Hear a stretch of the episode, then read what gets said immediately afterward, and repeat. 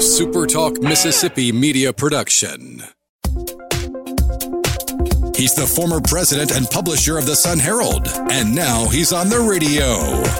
Welcome to Coast View with Ricky Mathews on SuperTalk Mississippi Gulf Coast 103.1. Welcome to Coast View, the show that every single day celebrates the men and women who are making coastal Mississippi such an amazing place to live, work, and play.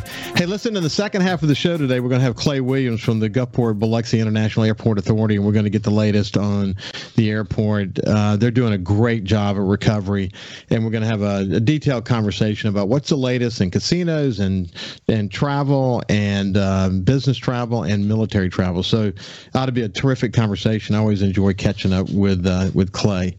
Hey, listen, uh, you know it's hard not to not to be uh, have uh, the people of Florida in our thoughts and prayers. We are recording this show 24 hours early because we're having this opportunity to be joined in just a few uh, minutes uh, in, in, just a short time with Josh Morgerman, the top hurricane chaser in the world. Now, as you know, this this whole situation around Hurricane Ian has unfolded now for almost two weeks. Um, we had incredible agreement in the models that something was going to form. Uh, and then, of course, it got into the Caribbean. It wasn't really supposed to form significantly until it got into the Western Caribbean, and um, you know, pretty much uh, very unanimous consent on the models that something was going to form, and that's what happened. And then, of course, it crosses, uh, becomes a major, crosses Cuba, comes out on the other side of Cuba with incredible structure. And initially, what was going to happen is it was going to skirt skirt Tampa. I mean, it's going to be a significant event for sure. And then as it got further north, uh, the high was supposed to build back in. It was supposed to be trapped as it still will be. And then eventually, uh, it would have made landfall on the northern Gulf Coast, and but it would have it would have lost intensity as that happened. But the way this has played out, uh, because the, uh, the the ridge has been a little bit a little bit uh, stronger, uh, they still expect expect the high to build in, but in fact, unfortunately, what that meant is that it pushed it a little bit more to the northeast, and now uh, uh, Florida is taking a direct hit, and then it's going to stall for up to 48 hours. Not, not literally stall, but it's going to be creeping along so so so uh, slowly. It's going to be a very very significant event for Florida.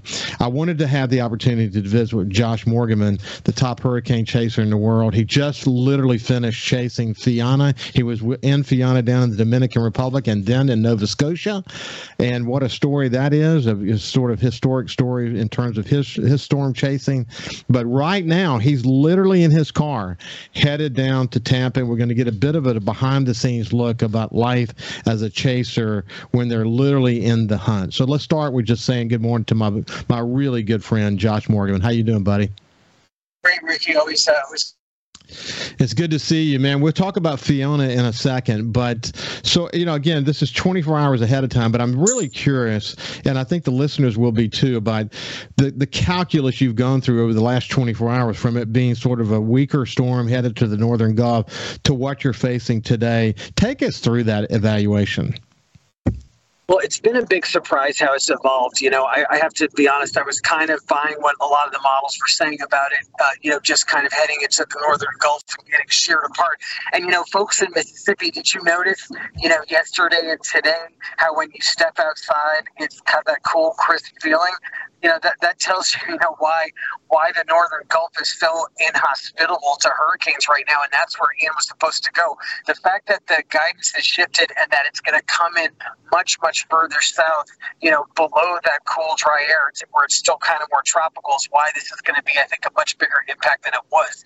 Now, for me, it's not actually it hasn't affected my plans too much because my plan was always I just got back from Canada chasing Hurricane Fiona, um, and I was taking one night of rest and then I was just basically, you know, just heading down the Florida pan, panhandle and then down the peninsula. And so it actually hasn't it hasn't affected my plans too much yet, even though the, the situation in terms of what could happen has pretty dramatically shifted. Well, people should, you know, who have not heard us before, they know, first of all, you've been uh, in 60 eye walls are eyes. Uh, probably a Guinness Book of World Records for for uh, storm chases, hurricane chases around the world. You've got your own reality TV uh, series. You you've you've had a couple, in, incidentally. You have uh, you're a, a, specialist who on storm uh, chasing or specifically hurricane chasing for Weather Nation, and you own your own ad agency in in LA. So you're a busy man, literally living two lives simultaneously. But when you go do a chase, Josh, talk about that that. You you literally get in your car and you recognize that it's a fluid situation, but you're not willy nilly about about the chase. You know, experience has taught you how to pick high ground, pick safe places to be, but you have to be willing to make adjustments, and and you've done that in, in countries around the world. You you've gotten pretty good at this, don't haven't you? I hope so. You know, I've tried to always, you know, my goal is to just get deep into the storm, into the worst part, to one because that's that's the most interesting video footage but two that's where you get the most interesting and, and valuable scientific data because i collect data on these expeditions. So uh, so that takes me into the jaws of these beasts all around the world. And yeah i would say the number one thing i've learned you know playing this sport for years and years and i do call it a sport i absolutely look at it as a competitive sport is uh, you know that you have to just learn to be completely completely fluid. You know you can't lock into any plan with these things when you're hunting a hurricane. And actually, I would say that that same rule applies to you know applies to you if you're just a resident on the Gulf Coast. You know, whatever plan you have for the storm, whatever you think is going to happen, don't don't get comfortable with that scenario or that expectation because the thing with hurricanes is the situation is always fluid, it's always evolving, and it's always gonna you know, it's always gonna surprise you. Remember how Katrina was not really supposed to hit Mississippi? That wasn't really you know, Mississippi was not supposed to be ground zero, and it was. That's that's just always how it is with these things. And so hunting them and chasing them, I've learned how to be that way as well. And uh, you know, I'll tell you, it's been pretty challenging last um, last ten days. You know, I've had quite a run. I, uh, I hunted Hurricane Fiona down in the deep tropics where that hurricane was born. Uh, I, I rode it out in a very small town deep in the jungles of the Dominican Republic. Then raced up to Canada to get it on the other side you know, as it was uh, unraveling and becoming this giant uh, post-tropical cyclone up in the up in Atlantic, Canada, and that was really cool because I got to see a hurricane from its cradle to its grave. You know, I sampled it in two places, two thousand miles apart, and I'll tell you that that expedition took a lot of just fluid almost like liquid type thinking, just constantly changing on a dime, you know, turning on a dime, just kind of going with the flow. And uh, and it's turning out that Ian is the same kind of thing because it's really models have had a hard time with it, and so that that requires a lot of flexibility in terms of hunting it down. So as you as you're headed down to um, to that area where the storm is going to make landfall, you think about that part of of Florida it's uh, traditionally very low, and obviously surge is a major major issue from from all of those areas, from from uh, from Tampa down to Fort Myers and points in between and even south of there. How, how do you you've gotten good at this because you've done it in the Philippines and Mexico. You've obviously you've been all along the Gulf states for all just about every major well actually every major storm since Hurricane Katrina. Um, you um, how, how do you make sure that you don't end up in a spot where you, you could get inundated with storm surge or trapped? It's a great question. You know, this is sort of a, you know, being a professional storm chaser, doing this kind of just, you know, hardcore pedal to the metal all the time. You know, it's a daredevil lifestyle, but within that kind of daredevil lifestyle, I try to kind of, you know, you know, in tennis, it's called percentage tennis, where you go for the, the high percentage shots that are the most likely to, you know, yield good results, and I kind of chase that way.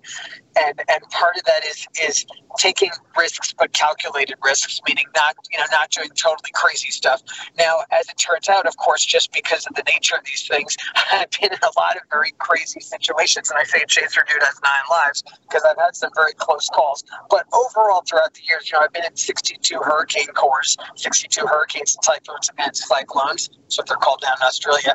And, you know, here I am still in one piece, you know, never broke a bone, never got stitches. I've had some minor cuts and bruises, but, um, you know, it's, it's because I do try to like I said, you know, make the percentage shots. So with with this particular situation, you know, let's say let's say Ian's going to be coming in really strong in Southwest Florida.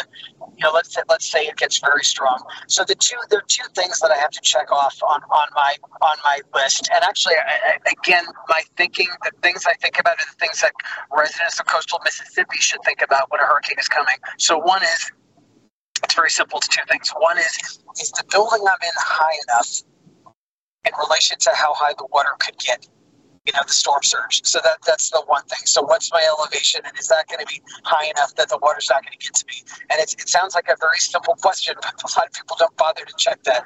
So that's number one. And then number two is is the building enough to withstand the kind of winds that we're going to get you know? And so that means you know typically you know don't you know, no mobile homes, you know, no no uh, trailers and things like that are usually unsafe in category one winds. And if you get to very, very intense hurricanes, you have to think of very, you know, extremely well built houses or, you know, at least reinforced buildings or at least large buildings that have interior hallways so you can have like sort of interior places to go so you can get multiple walls between you and the wind. But basically just those two those two points that, that two point checklist, I'm just constantly applying that when I'm assessing locations uh, for riding out a hurricane. We're talking to Josh Morgerman, the top hurricane chaser in the world, who's on his way to Hurricane Ian. We're talking to him 24 hours ahead of this show so that we can talk to him on his way down to uh, the, the central West Florida area where the storm is coming in. When we come back on the other side, we'll talk more about it. We'll compare what he's about to face with the, you know, with, is it going to be something like the Dorian experience? We'll see when we get on the other side. Listen live or on demand and watch episodes of Coast View on your laptop, desktop, or on your phone or tablet by going to supertalkmsgulfcoast.com. His love for the coast is why he's here. It's Coast View with Ricky Mathews on Super Talk Mississippi Gulf Coast 103.1. Welcome back to Coast View. I have my friend Josh Morgerman, the top hurricane chaser in the world. He works with Weather Nation. He has his own reality TV shows. You can go see, in fact, more about Josh at iCyclone, either on Twitter or Facebook or YouTube. Um, he's uh, prolific in his chases of hurricanes. He creates some incredible video footage that is well sought after. I can I can tell you that. But he's um, he's he's very good at what he does, and I don't advise anyone to go chasing hurricanes. So that that is for sure. He's a hurricane historian, and he's had a lot of success, and he's built up a lot of uh, wisdom from his from his experience. Hurricane Haiyan, one of the one of the most vicious storms ever in the Philippines. Uh, Hurricane Patricia in Mexico. Dorian uh, that came across Marsh Harbor and stalled. He was there, in fact presumed dead for a day or two. So he's he's seen it all, and every every storm that you can name, uh, all across the Gulf Coast, uh, he's been in the eyes of them over the past many years. So this guy's good at what he does, and again, I don't advise anyone to do it. Josh, as you're driving for, down there, this is 24 hours ahead of when this is actually going to air. So we're t- giving kind of a behind the scenes look at what a storm chaser does. Does it occur to you that the structure of the storm is it comes off of Cuba and it continues to have this incredible environment to get stronger that it's going to feel and it's going to it's going to somewhat stall as it as it as it makes landfall. It could be more like your dorian experience couldn't it? Yeah you know that is interesting the way the models really slow it down and that is to i think definitely create problems. Now regarding the structure that's that is uh, that's when i really kind of woke up this morning. You know, I was uh, I was aware that it was crossing Cuba overnight, and it was a fairly average hurricane. And I just happened to look at the Key West radar to get a look at the hurricane, and that's when my jaw kind of dropped, and I said, "Whoa, whoa, whoa, whoa! Okay, this thing is like." There's a serious hurricane here because of that structure. Now, I know it sounds like to, to some folks who are listening, it probably sounds like we're nerding out. Like, what are we talking about? Structure. What, what does that mean? So, with the hurricane, when you look at it on radar, it's like a swirly thing with swirly bands, and then there's like a little circle in the middle. And I know you know this, Ricky, but just for folks who aren't into this stuff, the more symmetrical and the more kind of perfectly round the hurricane looks on radar, that means the more violent it is, the more destructive it is. Basically, the more perfectly circular. And the radar this morning out of Key West showing the uh, uh, Ian coming off of Cuba shocked me at how kind of gorgeous that structure was, and the fact that it had just come off of land and was not disrupted by that interaction at all, and actually looked better. That, that's a warning bell for me. Now, uh, I know folks are going to be hearing this about 24 hours from now, so who knows how it's going to evolve. But the way it looks right now, this thing looks like it could absolutely be a monster for Florida.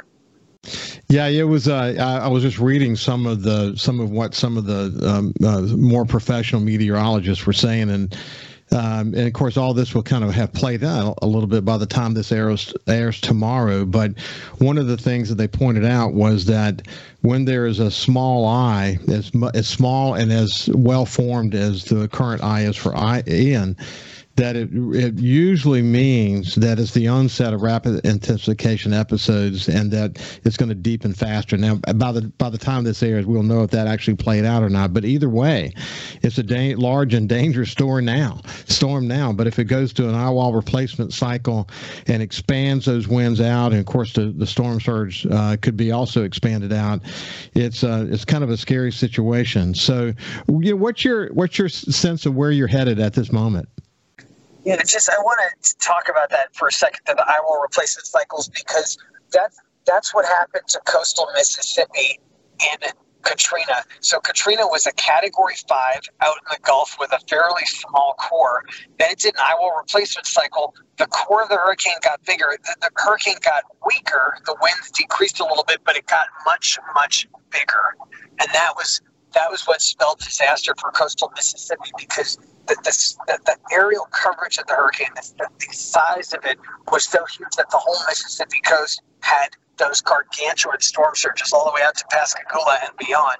Whereas if, if if Katrina had remained a, a, tightly wound Category Five, it actually wouldn't have been as bad for a lot of the Mississippi coast. It would have been it the, the effects would have been more concentrated over a smaller area. So bring this back to Ian.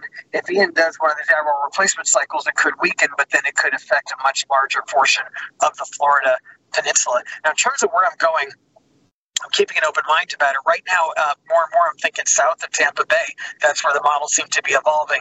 Now, of course, by the time this airs, I'll have a very good idea where I'm going to be. But right now, it's looking maybe Sarasota, maybe uh, Punta Gorda, Port Charlotte, maybe even down to Fort Myers if this thing keeps moving, if it keeps evolving. But it seems like the southwest Florida coast. So, Josh, um, anything else you want to say about Fiona before we shift gears? Because I would like to share a little bit about your your Fiona experience. Anything else? Uh, excuse me about Ian before we move on. I think that's good. I don't want to say anything else because I know it's all going to change by the time this airs. yeah, for sure. Hey, we'll say this though, man. Our thoughts and prayers are with the people of Florida. We will we will watch this thing very closely. Obviously, as we begin to understand impact, um, no matter what plays out here, it's going to be significant. And uh, the people of coastal Mississippi will do what we've always done and help help our neighboring state and and um, and and you know I'll let you know what kind of relief efforts are underway and, and share those with you as they they start to unfold. So Fiona, you made a really bold move. You you you did not go to Puerto Rico. You went to the Dominican Republic, and there was a point in that search where you literally believed that you made a bad decision, isn't there?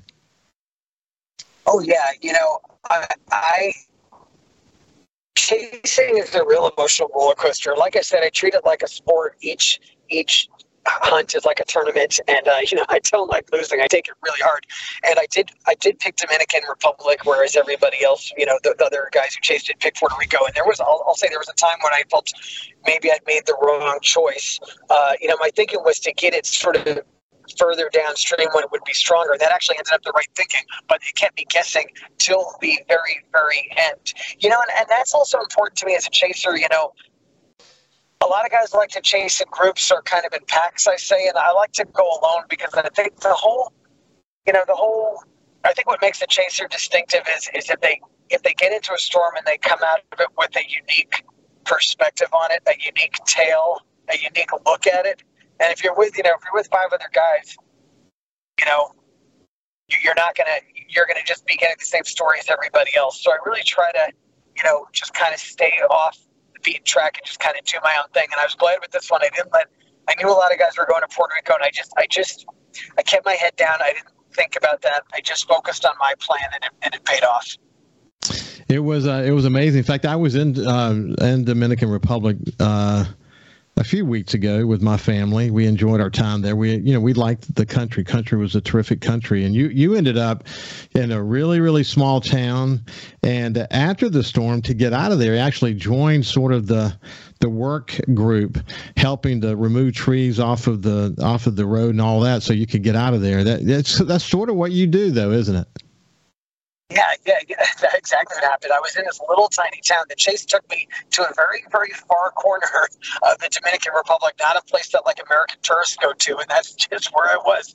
That's where it took me to get in the eye, and then I was trapped there. And uh, yeah, I saw that you know there was just basically an army of local men just got out there with uh, chainsaws and machetes and you know, and just just started hacking away. And I just was basically, I was with this little posse of guys, the guys who worked at my hotel. I just joined them, and we just got in this truck and we went from tree to tree, and we get up, you know, we'd pull over next to the tree, and we'd get out, and you know, some guys would hack it up with the with the various tools. I'm not good with a machete or with a power t- or with the uh, chainsaw, but I am strong. So so I was just one of the grunts. My job was just to carry like the debris.